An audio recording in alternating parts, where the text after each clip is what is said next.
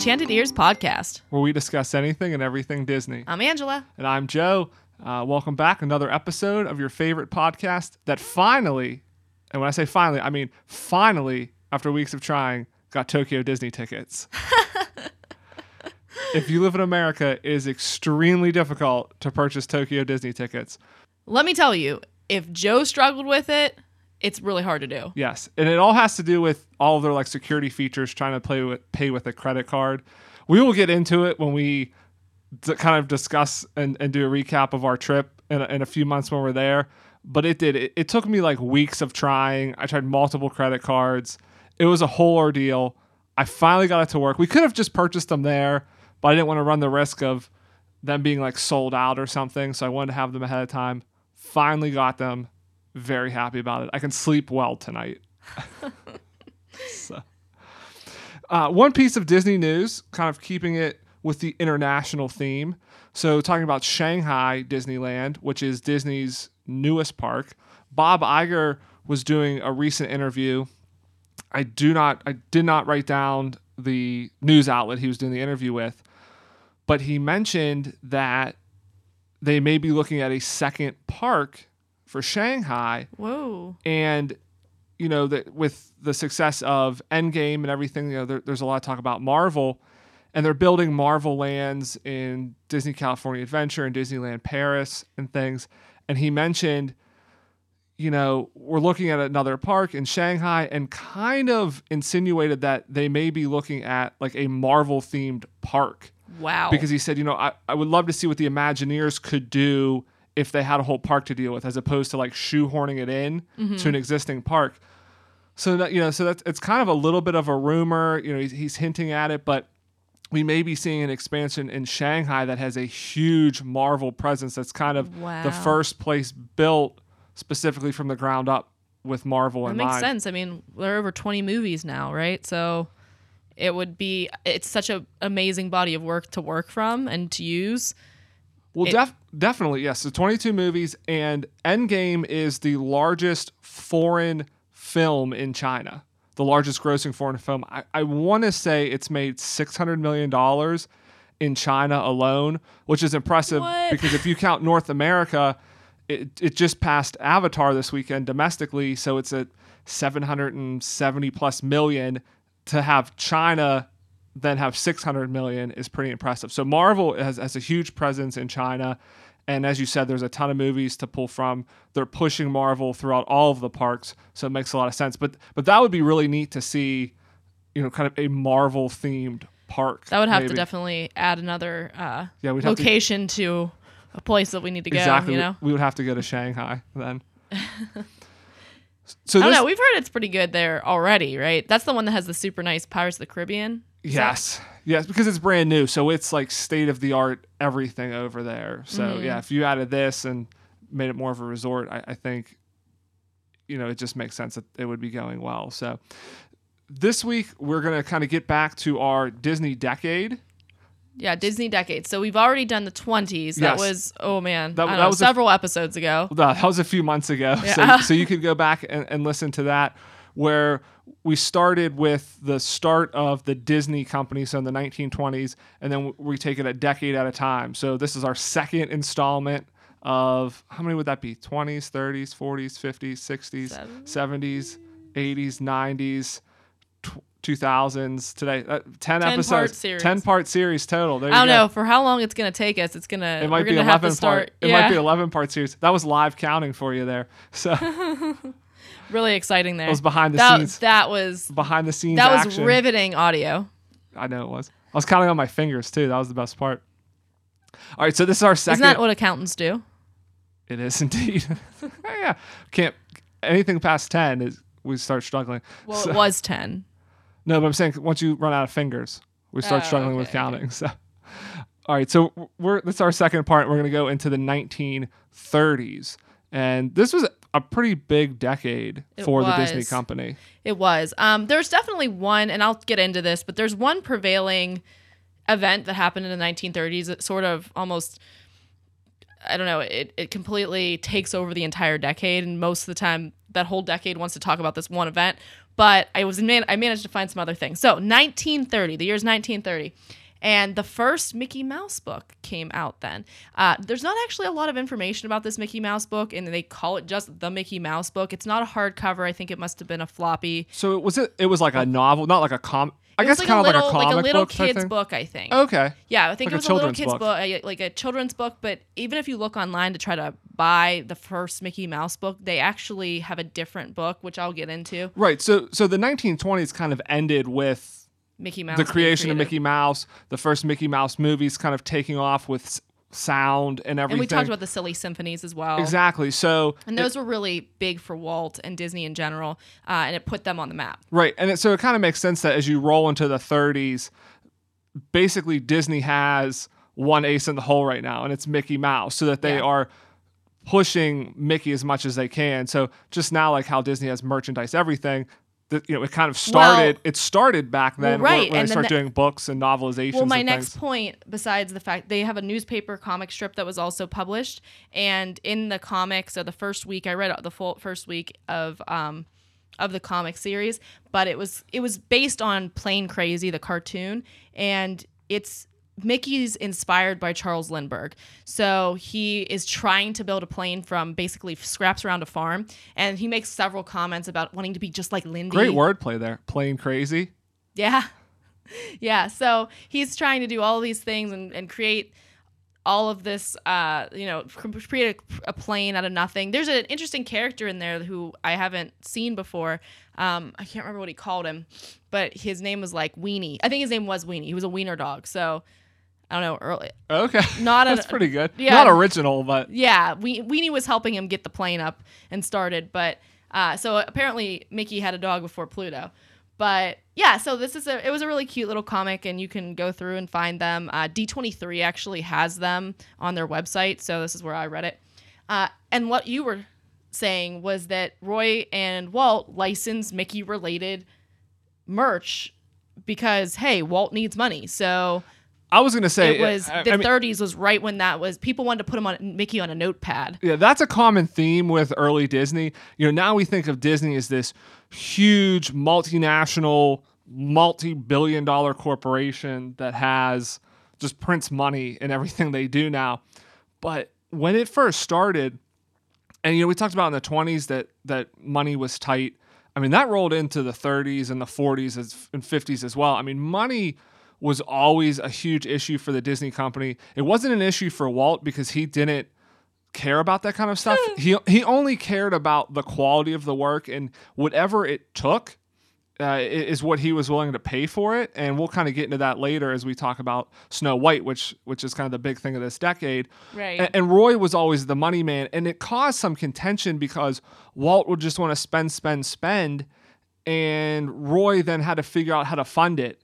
And it, it was always touch and go, though. I mean, they they had huge successes with their movies, with Mickey and the early animation, but it, it put a heavy financial strain on the company. It really wasn't until you know a few decades later when they finally got Disneyland and the theme parks and started into television that you know they finally kind of had enough money to keep things going and then you know we are where we are today but yeah i mean it, it was just it was so difficult going at first they could have failed i mean multiple times Right, because a lot of the things that they were doing, they were creating from scratch. So it wasn't like they had a lot to. They had some things to go on, but they had to develop the technology, which, of course, everyone knows. all- Like all these startups, they have a really hard time getting off the ground because they are doing these innovative things by themselves. You're right. That, that's actually a good point. I mean, Disney was atten- essentially like a tech startup. I mean, back in the day. I mean, Walt pushed the medium in so many dir- different ways. He basically invented surround sound. He invented the multiplane camera for animation. So not only was he just animating, which is labor intensive, but he, you're right. He was creating new technologies that you know, luckily they worked, but they're very expensive to get mm-hmm. right. And Yeah. it, it was he, he was like a Silicon Valley startup before that was before thing. that was a thing. So, in addition to the merch in 1930, Pluto, aka at the time called Rover, so not Weenie, but Rover, Okay. first appears in the Chain Gang, the uh, cartoon. So, that was pretty much it for like the big highlights of the 30s. 1931. Uh, this is when that hardback book came out. And this is the big one. This is the one. If you're a Disney collector, I when I was trying to find out more about what was in this book. Is this, this like the Holy Grail of Disney Yes. books? Okay. Yeah. I was trying really hard to find what was in this book, and I really wasn't too able able to find much about the actual storyline.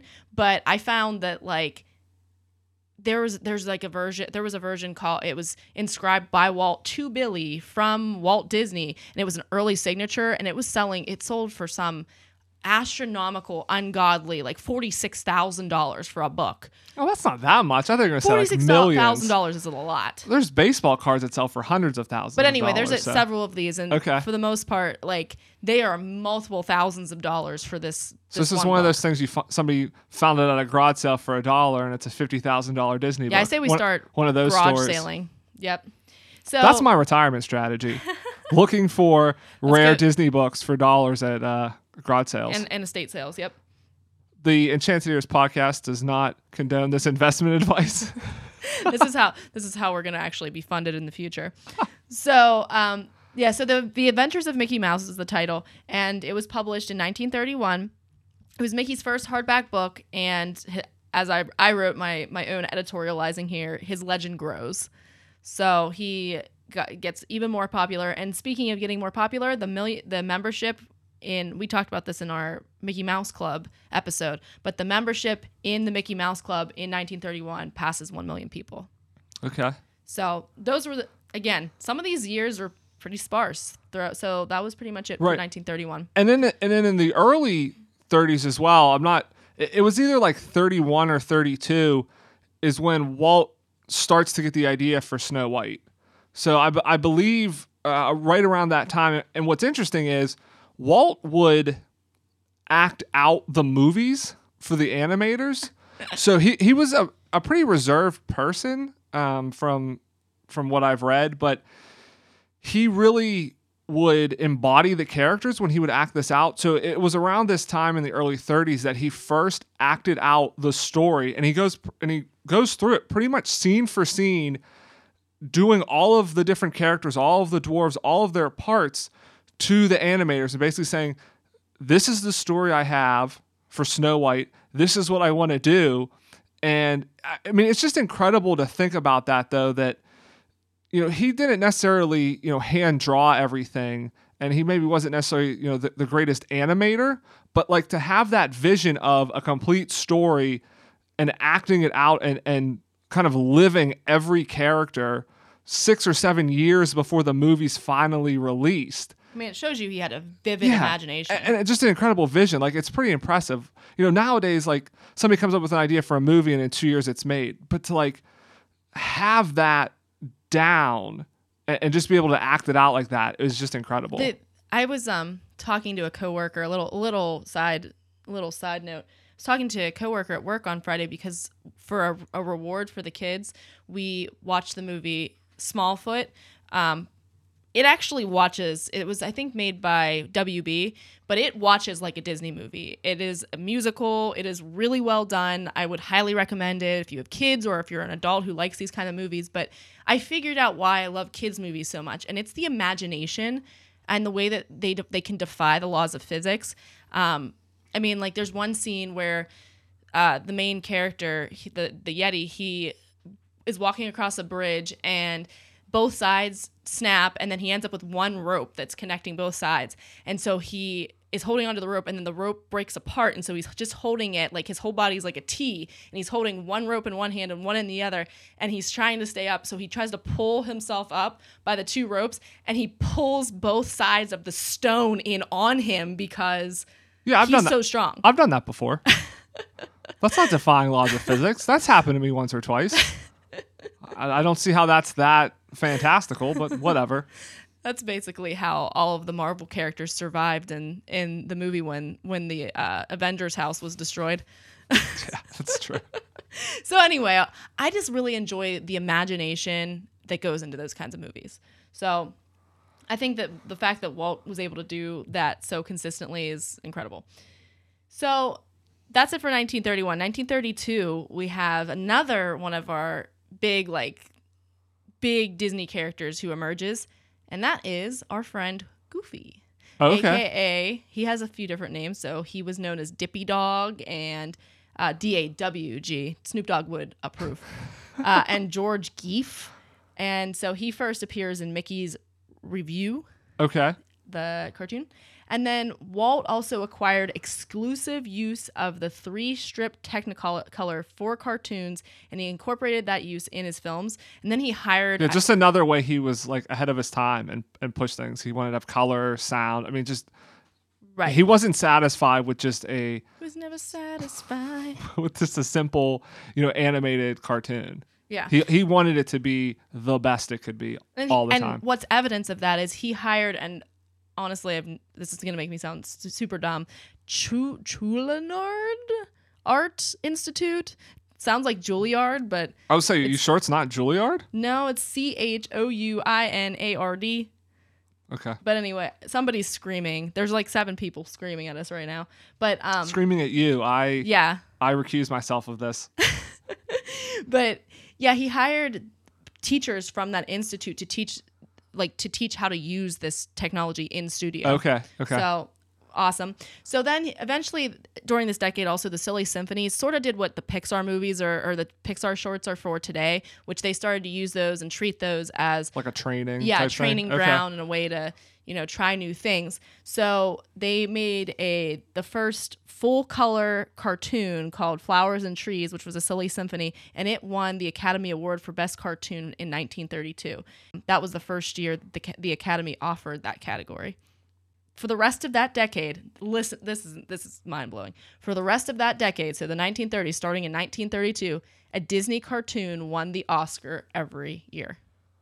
But there must not not a lot of competition. I mean, that's it's impressive. Ah. it's impressive, but also at the same time, Well, I mean, There wasn't as Warner much Brothers, I believe, was going at this time too. yeah. But again, I mean, it was very simple animation ta- compared to is- compared to Disney, who was using synchronized sound, who was using color.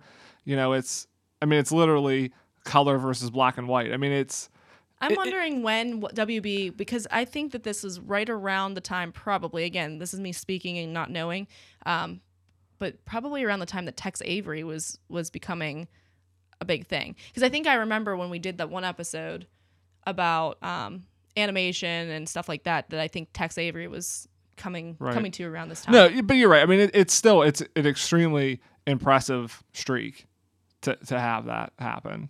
Yeah, exactly. So, um, hang on one second. So that's it for 1932. 1933, we have the Three Little Pigs, which is the 36th 36th Silly Symphony, and it's distributed with the original song "Who's Afraid of the Big Bad Wolf." And the thing that I thought was really interesting about this was that it became a, a national hit and also became one of the anthems of the Great Depression. So I guess people found like strength in the cartoon and they enjoyed it. So it has a, a historical significance as well. Right. So and then Lillian Disney gave birth to Diane Disney. Okay. 1934. So yeah, so this is the time. So Walt has a daughter, and they adopted uh, his other daughter as well around Well, the same time. 1936. That's the only thing that Okay. happens that year. Right. So 1934, Donald Duck first appeared in The Little Wise Hen, which was an animated short film. 35, I had nothing. And I think, and I think we've talked about this with Donald Duck before too. That you know, it's interesting that he's kind of one of the the last ones of kind of the you know the big six. You know, Mickey and Minnie were already around. Pluto was around. Goofy was around. You know that, that Donald was one of the later ones. But we've talked about this before that they essentially created Donald because by this point, 19, would you say 36 or 34? 30, 34, I think you said. oh, 34 for Donald 30, Duck. 34 for Donald Duck, that Mickey had grown in such huge popularity that they felt trapped, that they couldn't, you know, like tarnish his name and they, and they didn't want to do anything that was remotely questionable or kind of controversial at all that could have offended anybody um, because they wanted to keep him, you know, good nature for everybody. So they basically created, you know, Donald Duck, who's a little bit more curmudgeon and, and has a little bit of a temper to him sometimes, to be able to do some of those things and, and have some more interesting stories that they felt like they couldn't do with Mickey. Exactly. And they, um, I was reading up about Donald Duck. It was one of the many, like, uh, the little wormholes I fell through whenever I was researching this. But Donald Duck, they one of the animators, one of the people from Disney referred to him as like the bad, the bad. Like you, every every family has a a bad family member who's like doesn't follow rules and like the black sheep, and that's Donald Duck. And that's also who I have hanging off of my mic. In 1937, Daisy, Huey, Dewey, and Louie ducks all first appear. Uh, the the Donald Duck cartoon, Sunday cartoon, was where Huey, Dewey, and Louie came out, and then um, Daisy Duck appeared in Donald Don Donald. So that was So you have the whole I think that duck was pretty family. much the whole yeah the whole duck family, and I think that this is what going back to what you were saying about everyone kind of liking Donald. He was fun to work with because he's not always cheery and bright. So they created a whole mythos. He's the only Disney character with a middle name, I think, like because he has that. Do you know his middle name? no. It's Do you? yeah, it's Fauntleroy. Oh, okay. Oh yeah, I did. Yes. Yeah. So he's the only Disney character with a middle name. He also has a, I mean, he has a sister. Like, not, we don't know anything about if Mickey has. I mean, Mickey's a mouse. He has to have siblings. I mean, Yeah, yeah. Mickey doesn't really have like a huge family. or know, outside- like a family. It's mm, just Right. Minnie. Yeah, it's just him and Minnie and right. Pluto. but so- Donald has like a whole mythos because I mean, he has to have a sister because he has Huey, Dewey, and Louie, and his sister. I think her name's um, I can't remember. He has a It's nemesis Della. with Scrooge, Yeah. Scrooge McDuck and everything. Yeah, yeah. There's a there's a lot, and like I said, it's you know they, they really enjoyed using Donald Yeah, because the they could put him in a lot of a lot of different situations. The only other character that they've done that with is Goofy because there's been a Goofy right, movie yeah. and he has a son. Yeah, there's a lot. Yeah, there's yeah. a lot with Goofy. So Right. A- and so and this whole time you know as well th- walt is working on snow white it's like we said you know in the early 30s he kind of does the first presentation of it and then i mean it takes him basically the rest of the 1930s to get this Right. movie made Well, and also, whenever he first proposed Snow White, a lot of the animators and people weren't really in favor of it. And because he was so animated with, you know, his performance, he was able to bring them over to his side. And it actually took three years for them to actually animate the whole film out. Right. Well, I mean, it, it took them a year or two just to kind of lock the story and the characters down. And, and this is another, you know, like situation of, again, Walt driving for perfectionism. Um, in, in his biography by Neal Gabler, he even talks about that, you know, Walt picked the animators for the individual characters based on their personalities. So, like, if he picked you for happy, you were like the embodiment of happy. If you were grumpy, you were grumpy. Like that's what it said about your personality. Like he oh, wanted my. the lead animators, like he, that's how he saw them. And, and How insulted would you be if you got picked for Grumpy yeah, I don't know. So what about Sneezy? or Dopey? Yeah, exactly.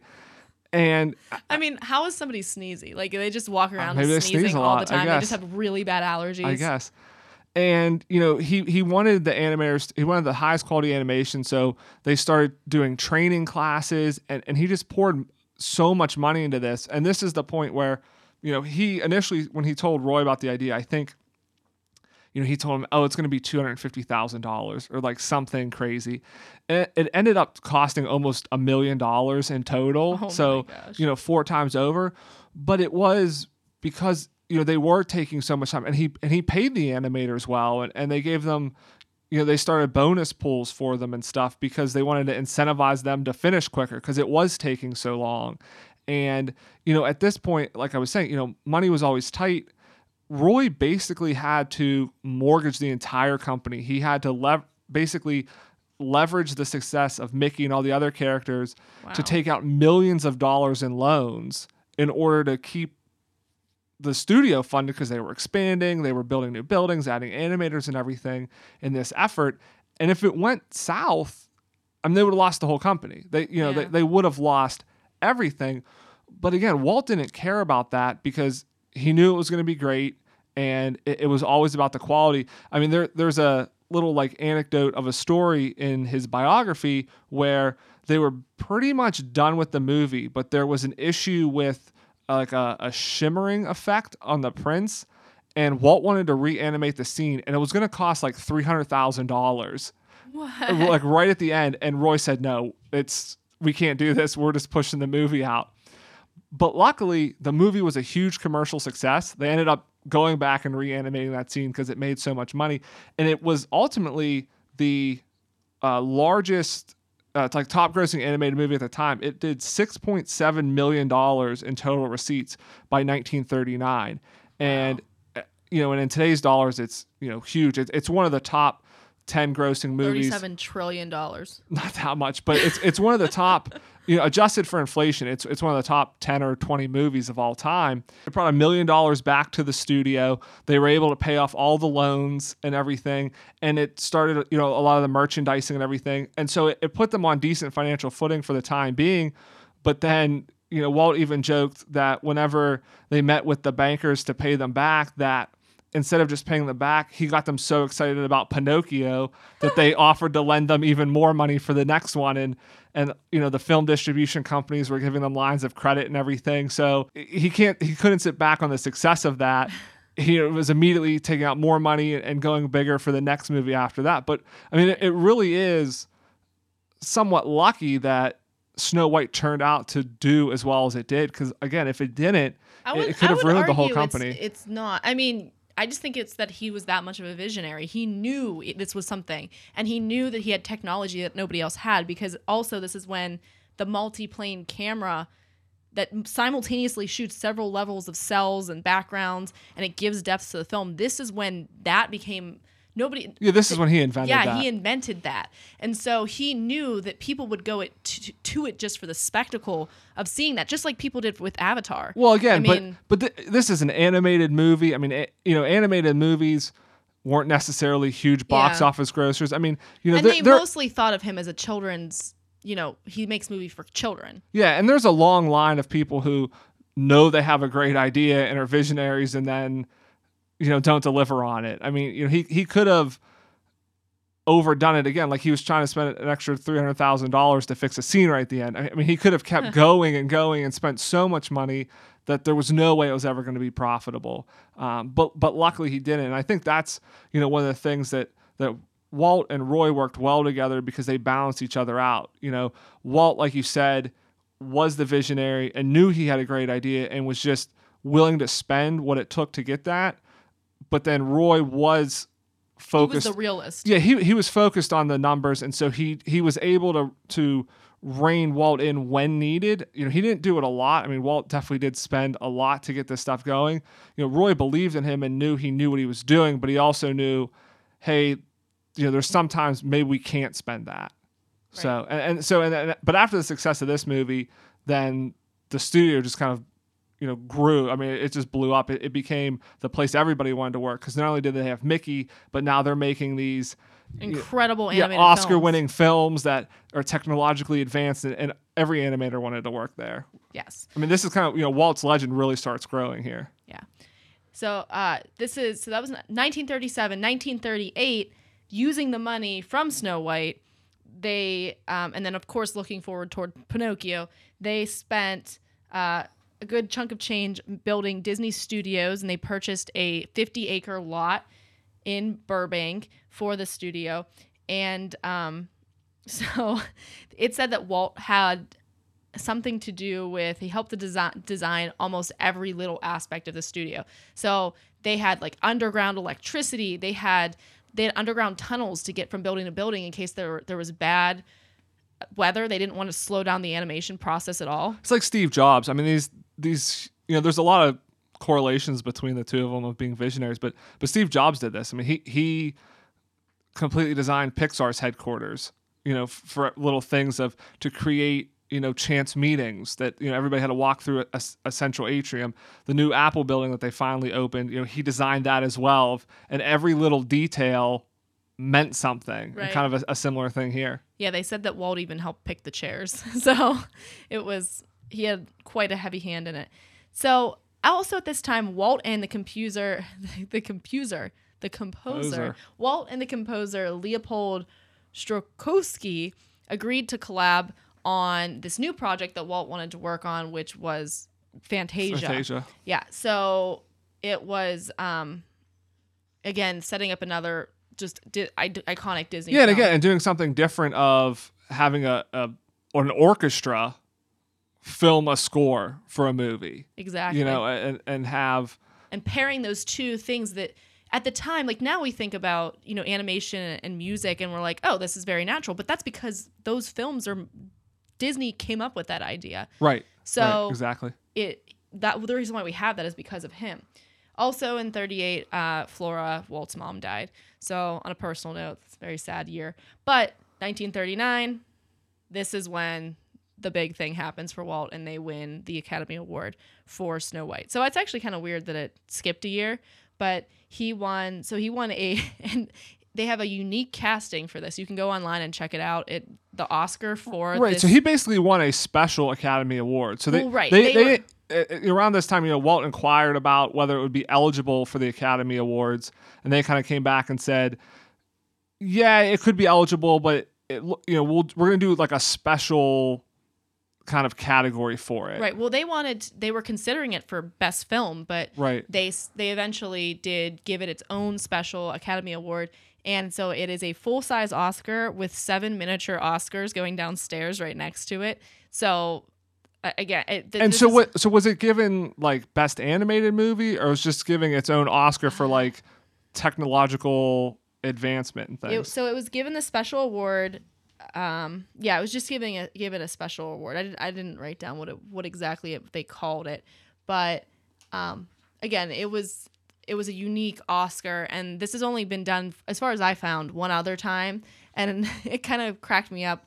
The other time that they did this was for a ventriloquist, and uh, he had a dummy. His dummy's name was Charlie McCarthy. So they made an Ar- Oscar out of wood to um, give to him. Yeah, the, the Oscar was just an acknowledgement for his special achievement. That really wraps up the 30s. They ended on a really nice high note with Snow White. And again, it just shows you how great the, the Disney company is doing. Now, you do have to keep in mind that World War II is going on in the background. And so when we do Disney decades, uh, the 40s, we will be talking about that because Disney has to kind of switch a little bit of gears here. Right. Yeah. So the 30s, they, they kind of went through the Depression, you know, which was another you know, interesting thing. How Snow White did so well. It kind of came out of that Depression era, and like you said, I mean, the the Who's Afraid of the Big Bad Wolf kind of became a song for people that, to kind of you know embody them. You know, Snow White. It there's that magic that that kind of people you know lack during that depression era. And i think that's probably also what drove people that was good timing. And that's kind of what drove them going back to the theaters and everything. But you're right you know upcoming in, in the 40s you have world war ii and that kind of derails the company a bit. And we'll get into that of how you know walt had to shift gears a little bit for you know what they were what they were doing. And they started you know creating some things for the government.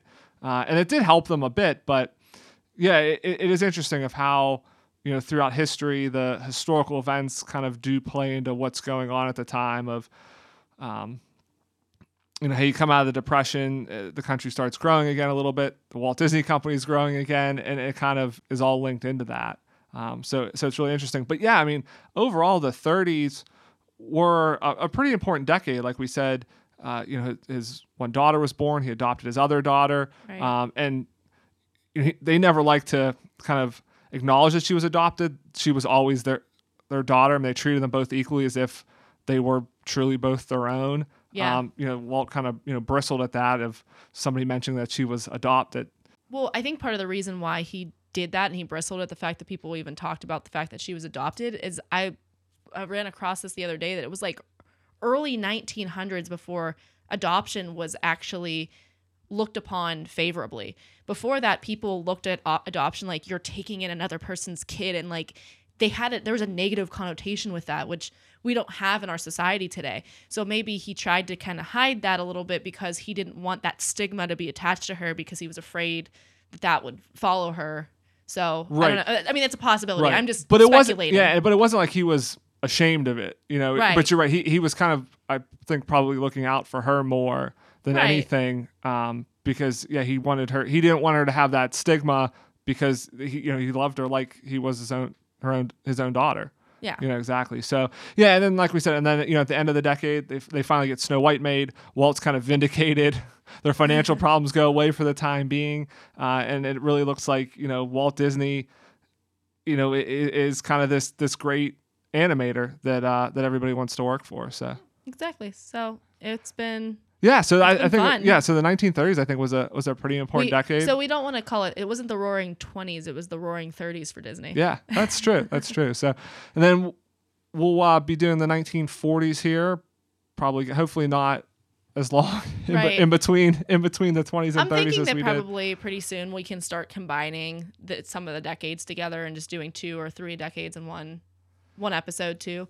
Because I mean, for the most part, I think that after the company gets started, it's just what movies did they make in those decades, and then the bigger events. I was gonna say, I think a lot of things happen. I mean, especially once they start getting into the theme parks and, and everything. Oh, yeah, There- yeah. There's, Well, we could there's slow a lot down more. again, too. yeah, the other movies and everything. So we'll, but we'll definitely uh, continue this series uh, in a couple of weeks. So want to thank everybody again for listening. Make sure you um, give us a rating or review wherever you listen to your podcast. yeah, they mean a lot. They do. So, uh, and check us out on Facebook or Instagram, where we are at Enchanted Ears Podcast.